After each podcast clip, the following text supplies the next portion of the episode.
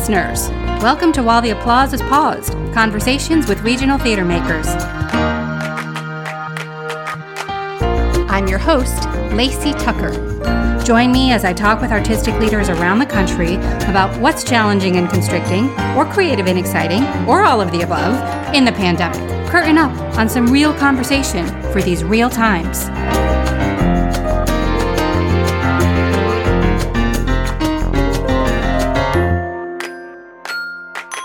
This week, we welcome Ethan Paulini, Producing Artistic Director of the Weathervane Theater in Whitefield, New Hampshire, and Associate Artistic Director of Out of the Box Theatrics in New York City.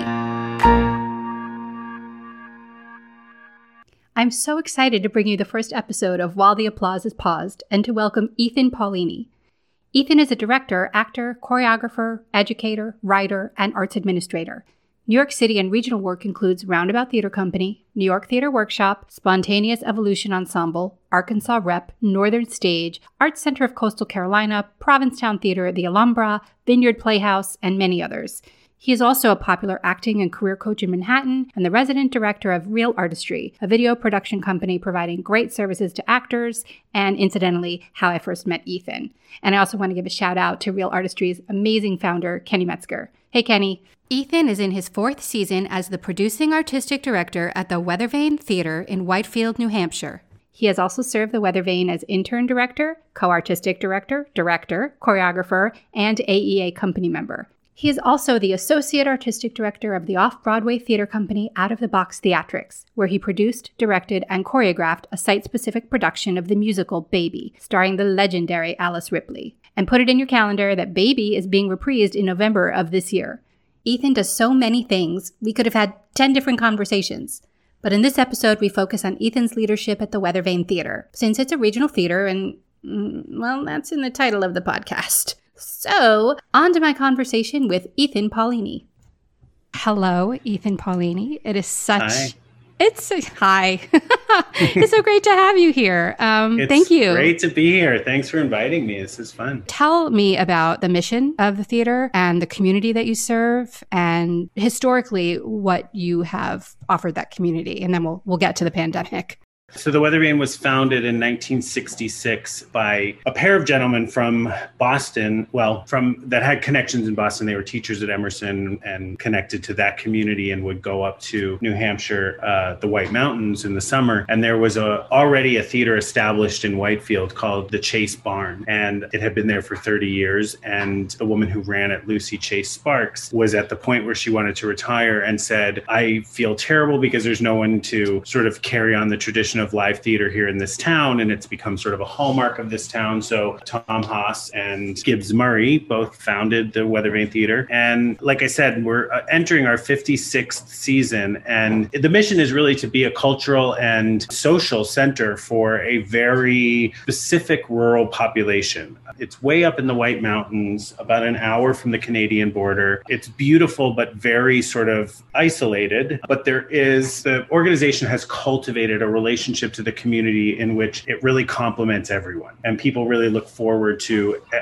the season. What's unique about us is that we are the only remaining, I guess this was more common when they started, um, the only remaining equity alternating repertory theater, which it used to be that over the course of eight weeks in July and August, there would be seven productions and they would quite literally run simultaneously. So it was Monday night, you might see Kiss Me Kate, and Tuesday night, you might see Young Frankenstein, and Wednesday might be Moon Over Buffalo. We still follow that model, but we've expanded a little bit into the fall season. So in 2021, we'll produce 11 shows over the course of 15 weeks. You know, like I said, the mission really is to my the reason that I am so committed and connected to this particular organization. I uh, started there as a member of the Equity Company in 2012, and then came back in 2017 to run their intern program. At that point, my a lot of my focus, just in general, had shifted more to directing, education, admin stuff along those lines. And so getting to go back there again as a performer in 2017, but also to run the educational arm of their programming was really enticing to me. And then, you know, circumstances as they were led to me being hired as the artistic director in 2018. And my personal mission is a belief that everyone should have access to live theater, that it shouldn't just be confined to the people who live in big cities, even more specifically the people who live between, you know, 41st and 65th Street in Midtown, Midtown Manhattan. I really believe that very like, specific you, group. right.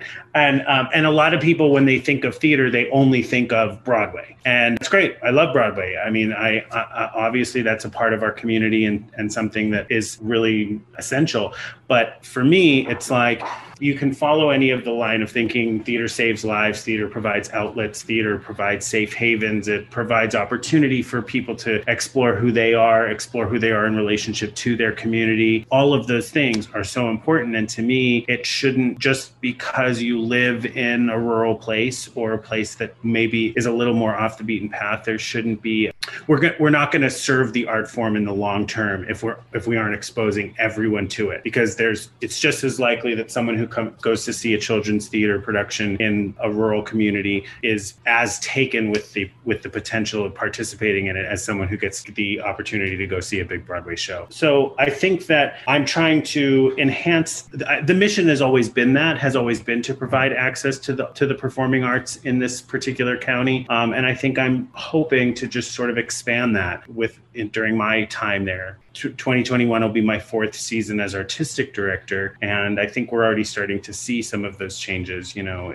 we're doing things to provide access to people we're doing things to make sure that that t- the ticket price or even a level of understanding of what the programming is doesn't alienate anyone. I want to hear more about that. I'm going to put a pin Absolutely. in that. So that's who we are. You made me think of something when you said people off the beaten path should it shouldn't be denied access to this art form and that it doesn't serve the art form. I think some, I'm thinking about my hometown, which is the hometown of the Adirondack Theater Festival. Oh, okay. And that they built something doing new works, which seemed like who in upstate New York and in this small community would be interested in new works and shows they haven't heard of? How would you possibly draw people in, right? They're not used to the playwrights horizons of the world. Right. And it's been wildly successful, which is incredible. And I think really says something about the community. And, and I hear you saying that as well well, sometimes the people that are really in it, we don't give people enough credit just because they live wherever they live, that they're not Absolutely. going to be supporters and and fans and critical thinkers. And then what you said, I'd love to hear more about that. That you know, how do you bridge when there is a gap? How do you bridge it? Yeah, that's an excellent point. And I think that there's a lot of assumptions made, I think, about what programming is possible and what programming is possible based on the geographical location. And um, again, since I've been there, that's been a personal goal is to expand. As a repertory company, there was an expectation. Like when I came back in 2017, they were doing hairspray already for the second time. And I inherited part of a season in 2018, and they were doing Joseph for the fourth time in 15 years. And in my head, I thought there's so many great pieces and so many good stories to tell, and so many artists to cultivate relationships with to tell the stories that we really have to sort of expand it and not assume that that's that people won't show up. And I remember announcing 2019 uh, the season, and I really the only big title that I had was Sister Act, and other than that, I was doing Bright Star and I was doing Lady Day at Emerson's Bar and Grill and I was doing Curious Incident. And there was definitely a little bit of a pushback from the subscribers. I don't know any of these shows. Mm. I've hmm. never heard of these shows. And I said, well, okay, so, but we, you trust what we do. So give us a chance. And then at the end of the season, we do sort of a, a season recap celebration. And I even made jokes about, I played man in chair because we had done Drowsy Chaperone. And I made a joke about how in that monologue, when he sits and talks to the audience and says, you know, I hate theater. Oh, please let it be short and let it be happy and let it be all these things. I said, and I made a joke about the theater and said, please let it, let them do something I've heard of. And I would tell them like a show like Bright Star is your is going to be your favorite show that you just haven't heard of yet. And lo right. and behold, that was other than Sister Act, the biggest hit of the season. And now going into season four, there's definitely a level of trust that has been built up, and and they're they are trusting that. You know, we're doing the mountaintop Top in the fall. They're, you know, they're definitely, even though we're going to give them Hello Dolly, and we're doing that, and that'll be great and, and a great way to kick the season off. They'll, they'll also, the same people who show up for Dolly will also show up for the Mountaintop. And hopefully that'll expand conversations and it will expand everyone's everyone's acceptance and acknowledgement of what theater can be. Do you think that you've enticed new patrons since since you've changed the programming? Definitely. Um, I think a tar- so. One of the things that I found that wasn't actually working, and this is about finding a balance, was a lot of our audience tended to be the wealthier, older. I mean, like so many theaters, but wealthier, older, sort of vacation second home people that live in Boston or New York and go up to the White Mountains, just like they go to Cape Cod or the Hamptons. So we would find that certain types of shows would do really well. A certain type, you know, a, a show that each, either offered some level of nostalgia for people in their like 50 to 80 year old range, or something that was honestly a little bit more sophisticated and not childlike, right? I mean, Sister Act is is also kind of an example. That's definitely, you know, it's adult and there's mentions there's sexual situations and there's drugs and crime. So it's not just a family show. And those types of shows always did better than, say, doing something like The Little Mermaid. And it wasn't that there weren't kids up there, it wasn't that there aren't families that live there. It's just they're not going to go to the theater because they can't spend $170 on a, uh, I mean, a night out with their family. I think that what we've done is what, what I hope to do is create programming. And with the opportunity of 11 shows, you can kind of do that where you do something like The Mountaintop, you do something like Bright Star, you do something like Amadeus that we're doing mm. this season that sort of t- speaks directly to those people who are perhaps of a little bit more expendable income. For whom it's their favorite those... movie, just saying. Right, right. Oh, yeah. it, so, it, um, truly and, is. but then uh, it's it's like a masterpiece. It's, yeah, it's incredible. But then, like, also provide some some family programming for everyone that has some accessibility to it. That we provide, you know, and, and we got a grant to be able to provide. So I want to make sure I'm answering your specific question. Yes, I do think we have found many more patrons in both the tourism trade that comes in the fall to look at the Leafs leaf peepers, as they call them, which is a little bit more of the sophisticated baby boomer generation. But then, in addition, like one of the things I'm really proud of, our new development director wrote a successful grant proposal to the Tillotson Foundation, which one of the things that the money is earmarked for is to be able to provide a pair of free tickets to every rising senior in the school system among uh, throughout the county. Wow. And and that to me is what's going to keep make it sustainable because like I said those 50 to 80 year old subscribers, sure, they're going to be your subscribers, God willing, as long as they can be. But you have to have people coming up and refreshing that. And, you know, for me, I also am trying to come up with programming that will speak to them as well. We're doing American Idiot. The, the newer subscribers are in sort of my age range, the 30s and 40s. And we have to do things that are going to make them feel nostalgic and interested. And maybe it will be okay if they bring their teenage kids with them and the kids go, okay, that was pretty cool. Yeah. Um, we're doing things like Buyer and Cellar. The little there's a little town up there that just had their first Pride celebration. So with Buyer and Cellar and Kinky Boots, we're sort of talking to that community and trying to get that community involved. And then same thing, the mountaintop. New Hampshire is is demographically extremely white. Yeah. Um, but in that particular county, the highest, the fastest growing segment of the population, there are Black Americans moving into that county. And so we want to be telling those stories too. You know, that's important.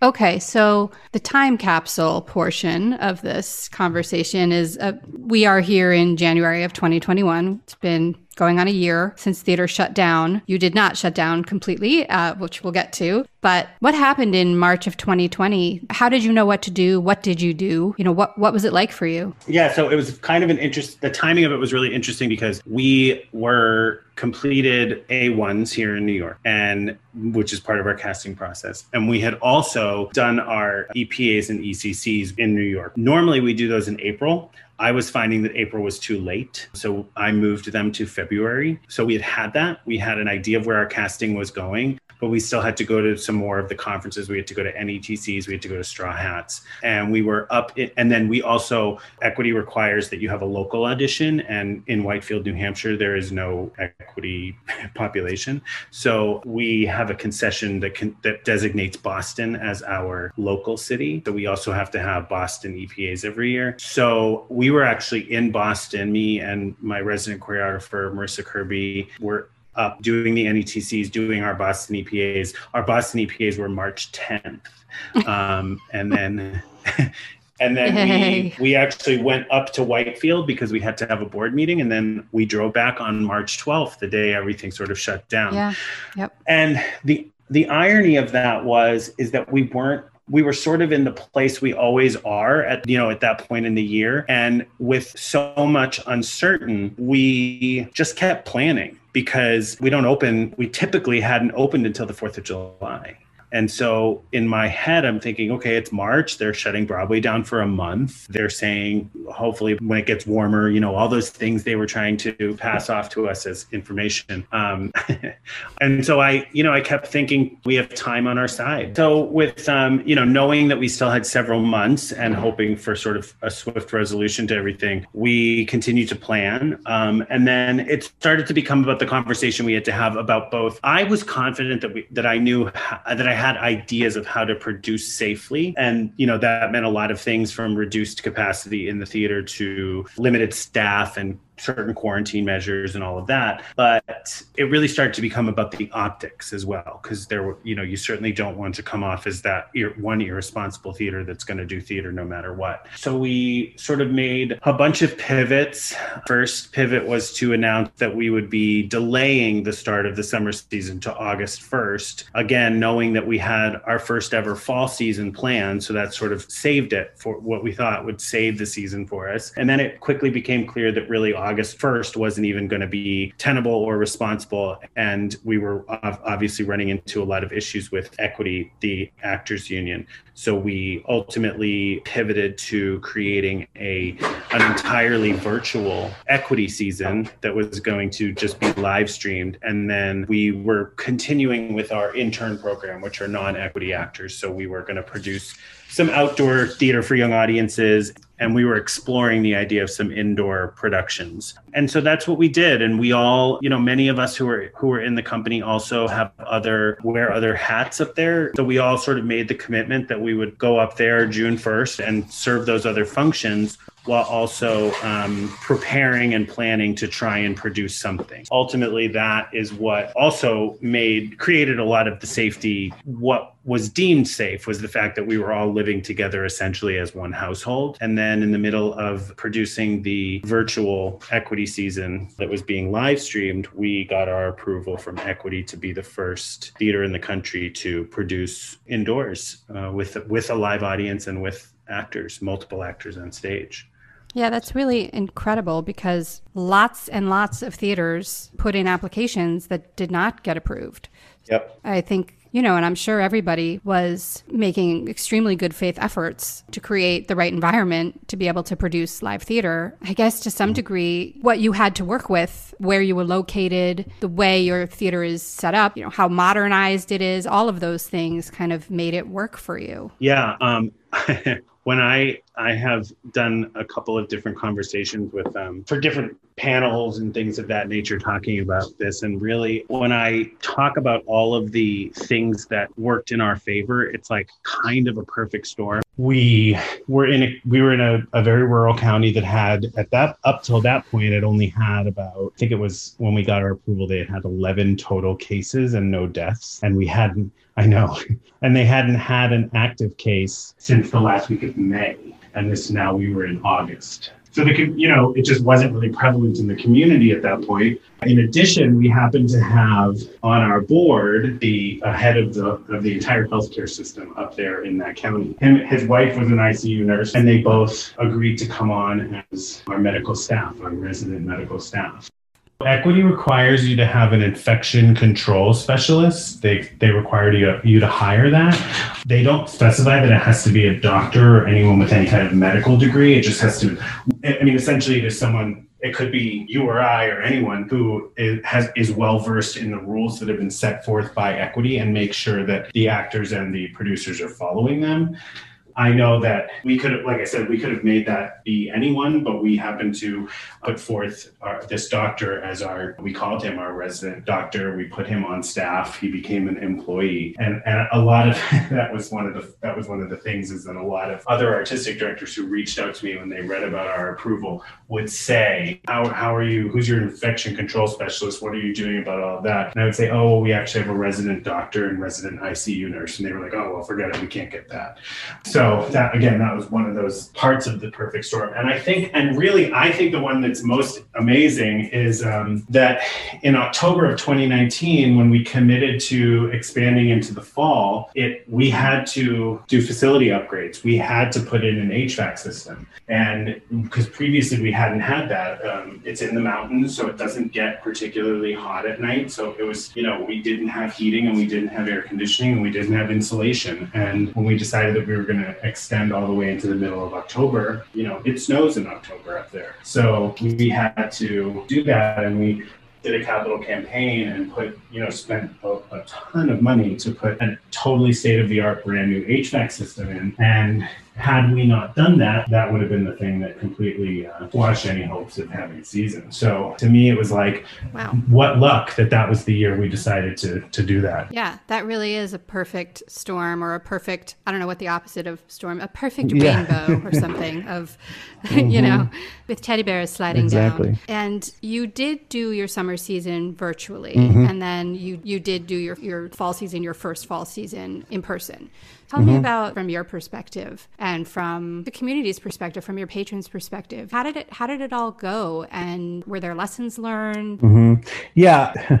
That's um, a great question. I think that I think there are like sort of positives and negatives to what we did this summer in terms of. So for me, I kept saying that this was about building the bridge to the other to whatever the other side of this is, and that in if we just shut the doors, we essentially were sticking our heads in the sand and not pushing ourselves as a staff and as a community that participates with these productions, pushing ourselves to be creative with it at all. And all that means is that we're not we're only interested in we're only interested in producing when all of the conditions are favorable. And that's to me that's not interesting or necessary or, or wow i love that. I haven't heard anyone say that and i think that's so truthful and and i don't know a lot of insight so yeah i mean thank you. It, it, was yeah it was just it was important to me that we you know uh, there's so there were so many things at stake right? It was it was the organization of course. It was about paying those we have to, the, the reality is you have to pay those fixed bills. The reality is is that we have cultivated a group of artists and a group of tech staff and admin staff that rely on this as employment. And we all know that that's been a struggle for so many people as well. And then the other part of that is you know what happens? We close in we already have enough of a challenge as a seasonal organization trying to keep awareness alive all year long it was it what would so we would close at the end of august in 2019 and not open again until july of 2021 i just didn't think i didn't know if the organization could sustain that and i didn't know you know and i don't think that that's ultimately what our audiences wanted either. So you know one of the i think the the challenges is that as i mentioned it is an older demographic up there. So saying to them you're going to watch these shows on your computer or on your you know smart tv that you might not even have or know how to use was a challenge. But then on the the flip side of that, it also allowed us to expand our audience and our awareness to the point where, you know, I would start every night with a little curtain speech where I would sort of welcome everyone to the show and say, there are 208 people watching or 208 links watching. So who knows how many people that is. And they're everywhere. We have people watching in Germany tonight and people watching in Australia and people watching in Israel and people watching in San Francisco. So it was sort of like we made the best out of the scenario by expanding our reach, which I was really proud mm-hmm. of. Even if there were, and there were plenty of there were plenty of our normal patrons who didn't participate in the virtual because it wasn't something they had they could connect to. We had we sort of made up for it by all the people who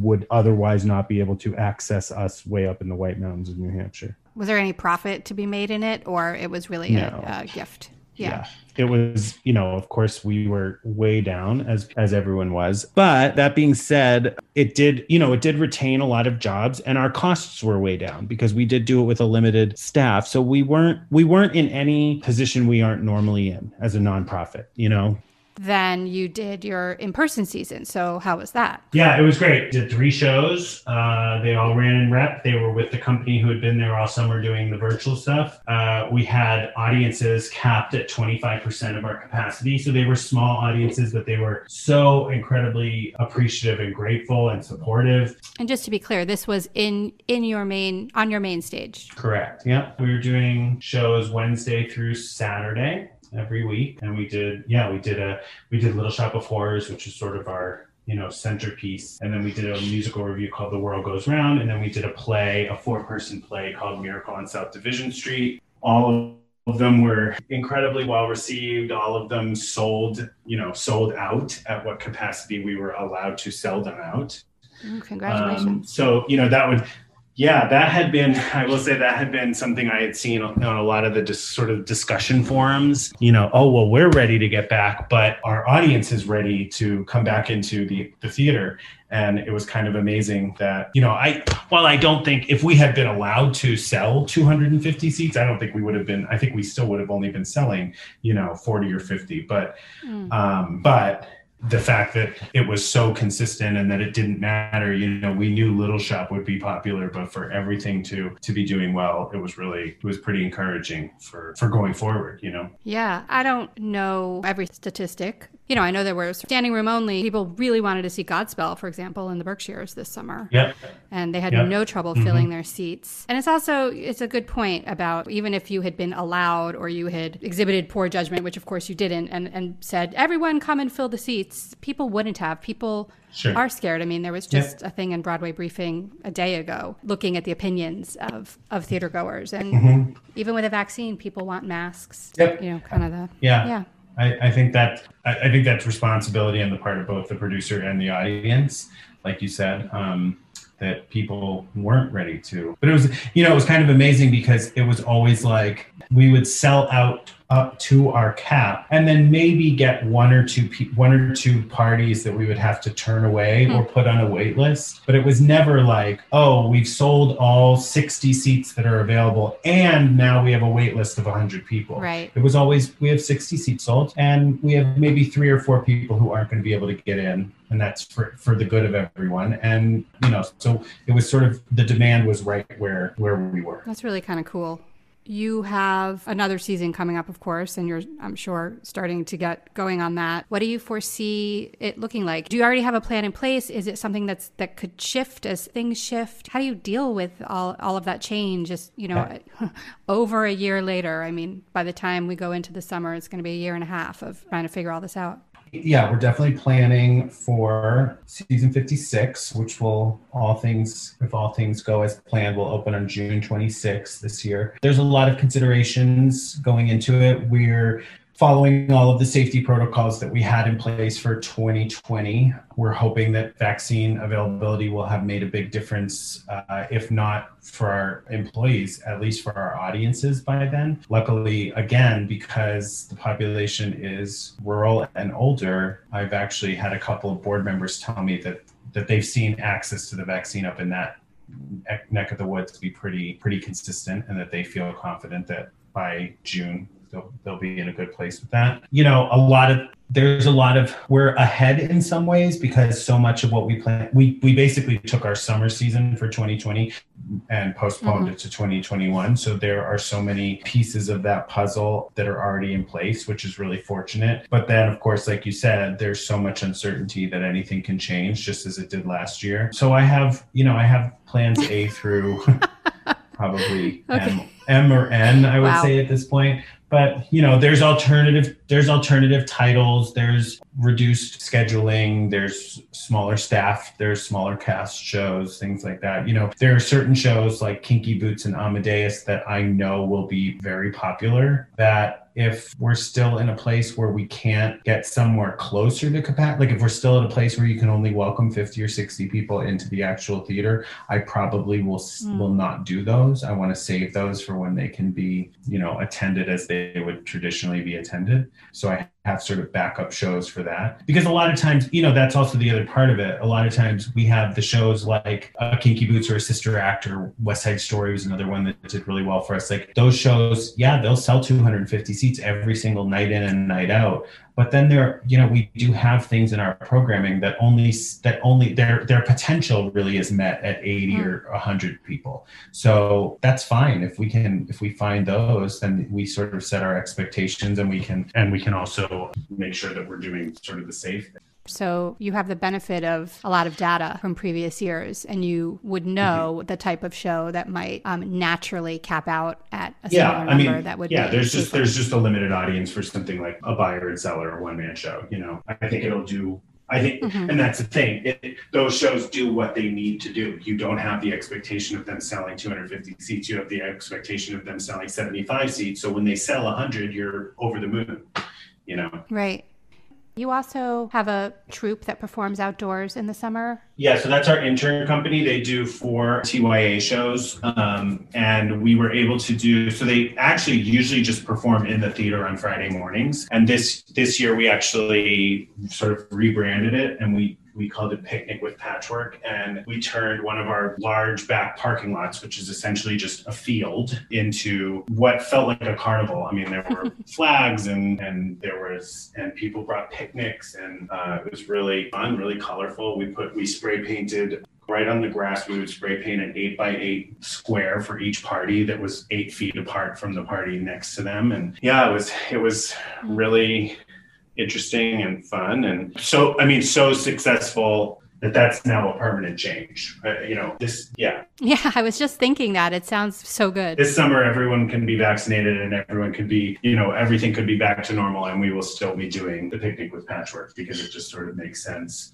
and then we we also so we did that on Fridays and then on Tuesdays we would live stream the same show inside from the theater. So that was, you know, and those were really popular too because like I said we were able to, you know, all the, the interns in the company, their families could watch and people did a promotion with a blog here in New York called Mommy Poppins that a bunch of people bought passes to watch the shows because everyone at that point was cooped up and looking for stuff other than what they had already watched on Netflix. So it was right. there was all sorts of all sorts of different ways we got the product out. Do you foresee, even once you can have a full capacity theater, do you foresee um, continuing with any kind of virtual programming from the sort of from the perspective of because it, it does increase accessibility in a way that we in the industry have talked about for a long time, but never went there with anything being streaming for a variety of reasons, of course. But now we're yes, there. Um, so. Absolutely. I think that, um, you know, I made the conscious choice in the fall to not do any virtual uh, for our our main stage, our three main stage shows, to offer no virtual option. And that really was on purpose to tell my audiences up there that even though we had done this this virtual season that made it accessible for them to watch in their homes,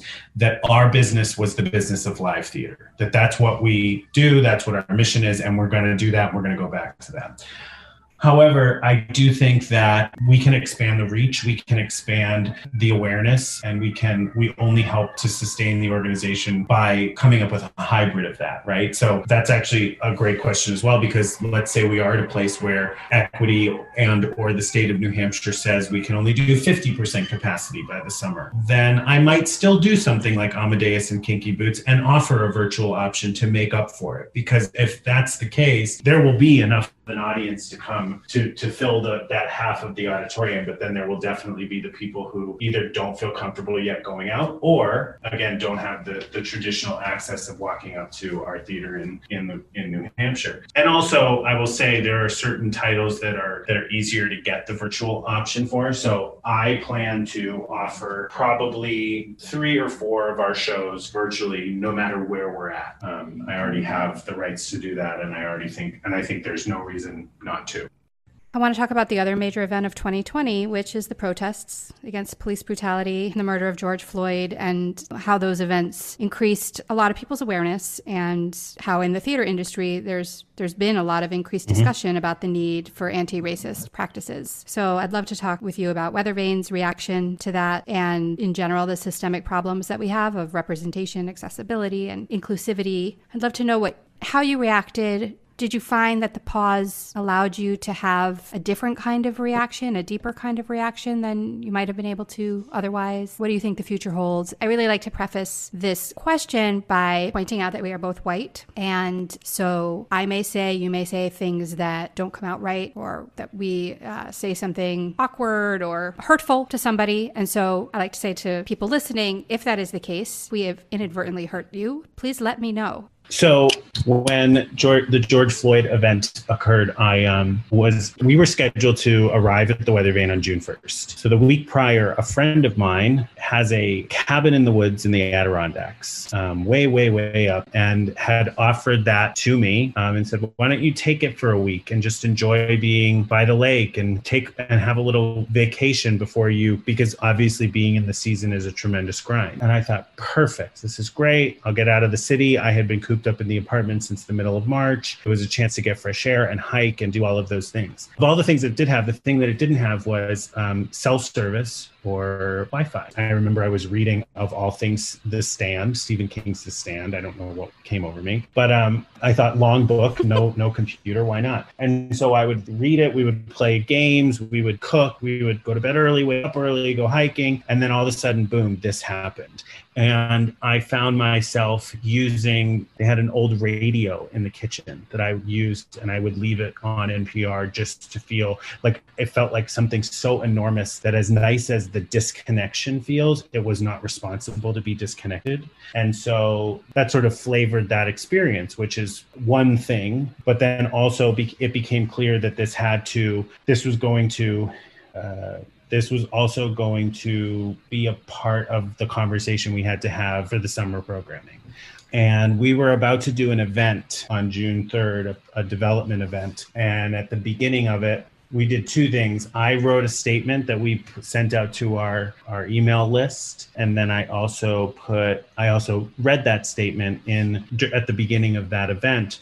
The irony was that I had already sent it out to our patrons and our subscribers, so I, I had gotten some replies, um, some replies that were. Uh, along the lines of, oh, I don't want my theater to be political. I'm unsubscribing. Oh, save it for for Ooh. you know radical socialist liberal blah blah blah all the stuff that you hear when this comes up and so i felt a, that a need in that moment to not only read the statement but also to speak to the idea that i believe that theater is political you know i said when you, you come see two shows that we have produced ragtime and when you come see hairspray how can you say as much as those might be simple entertainment for you they actually are they actually are the amplifying of voices for the people who create those stories for you and i'm no longer interested in running an organization where a patron doesn't understand that these people are that these these stories are told through the lens of the people they have to be told through the lens of the people who actually experience some version of them or they're not authentic. And if they're not authentic then they shouldn't be done. And if we're not telling those stories in a respectful way then we don't have any right to be charging money for it. We don't have any right for that to be our means of income our means of employment. I can't be a white cisgendered male producer of theater and think that my experience is the appropriate one to with through which to filter some of these stories. I have to rely on my staff, which is heavily female, you know, we've got hopefully representation in a lot of ways. My development director is Colombian American, my company manager is Peruvian, my associate artistic director is African American and Afro Caribbean. We have our tech staff is almost all female, which is something everyone always remarks at. They walk in, they walk amazing. in and they're like, "Oh my god, I love this like group of badass women like building stuff in the shop." And, you know, so for me it became personally, it became the that I had to like make sure and dig deep to to remove anything that could be performative and actually admit to myself if there was anything that was performative if there was any collaboration or relationship or opportunity that I was given to make myself feel better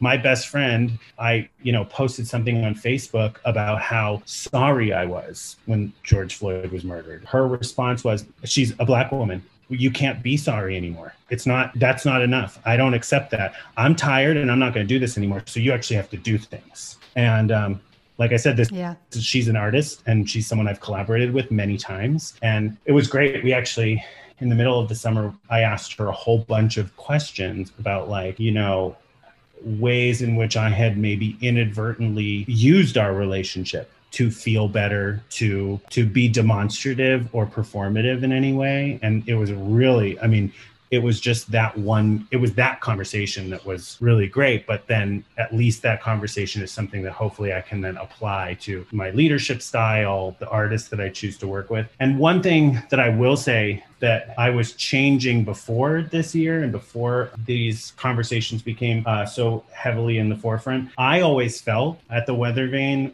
as an actor that the attempt at diversity was great it was really i mean they definitely did it. It was more so than other theaters that i worked at you know? Um, there were always lots of bipoc performers but that was where it ended it was BIPOC performers being directed by predominantly white creative teams, predominantly white administrative staff. Which I would venture to say is is where we still are in many cases yep. at all levels of the industry. You know, that's that's often where we are. So my com the big conversation for me became I want BIPOC d- designers. I want uh, BIPOC directors. I want, like I just said, my admin staff alone is is almost entirely people of color or just not me, not a, a, a white cisgendered man. right. um, and what I've discovered is in that by doing that at the beginning of my tenure, I think that you know uh, we have created a we've created an organization that like no matter where you look, there are the best people for the job doing the best job that they know how to do, and I'm really proud of that. And I'm gonna it, it's great because honestly the conversations these conversations that have come up in the in 2020 are actually pushing me even further to do that. I mean, so much so that like I'm in the equity company and as far like and i sometimes will look and be like okay i mean i'm the i'm the one that can that can make these choices. So i need to go even further. One of the things that uh, was so important to me in the breakdowns was so a lot of times when we do a show that has an actor that has to identify as something specific. So for instance this year it's kinky boots and the and the mountaintop both of which obviously have to be uh, black actors. And one of the things that i do so equity makes us put packages together where we say actor one will play this role and this role and others. And we have to give two roles just right. to show what direction we're heading in. I'm here to say that is never the way the packages come together. The packages are built around the people, but equity requires. Oh, that, that's fascinating. Yeah, the equity requires that we do that in order to give people some like jumping off point, I guess. Sure. One of the things I did this year, and I've been trying to, I'm, I'm like waiting for the really smart actors to sort of read between the lines, is that I have purposely attached Martin Luther King and Lola to two different male identifying actor packages.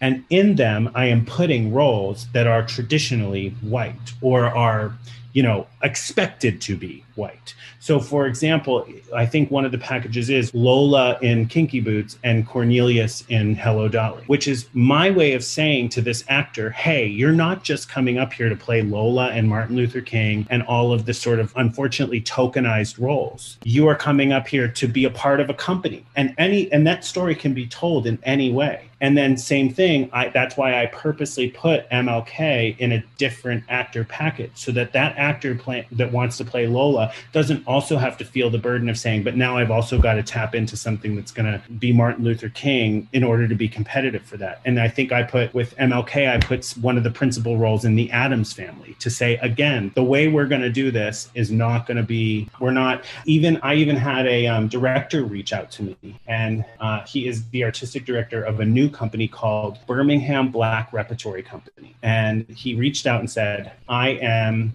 uh, a director and I would love to throw my hat in the ring.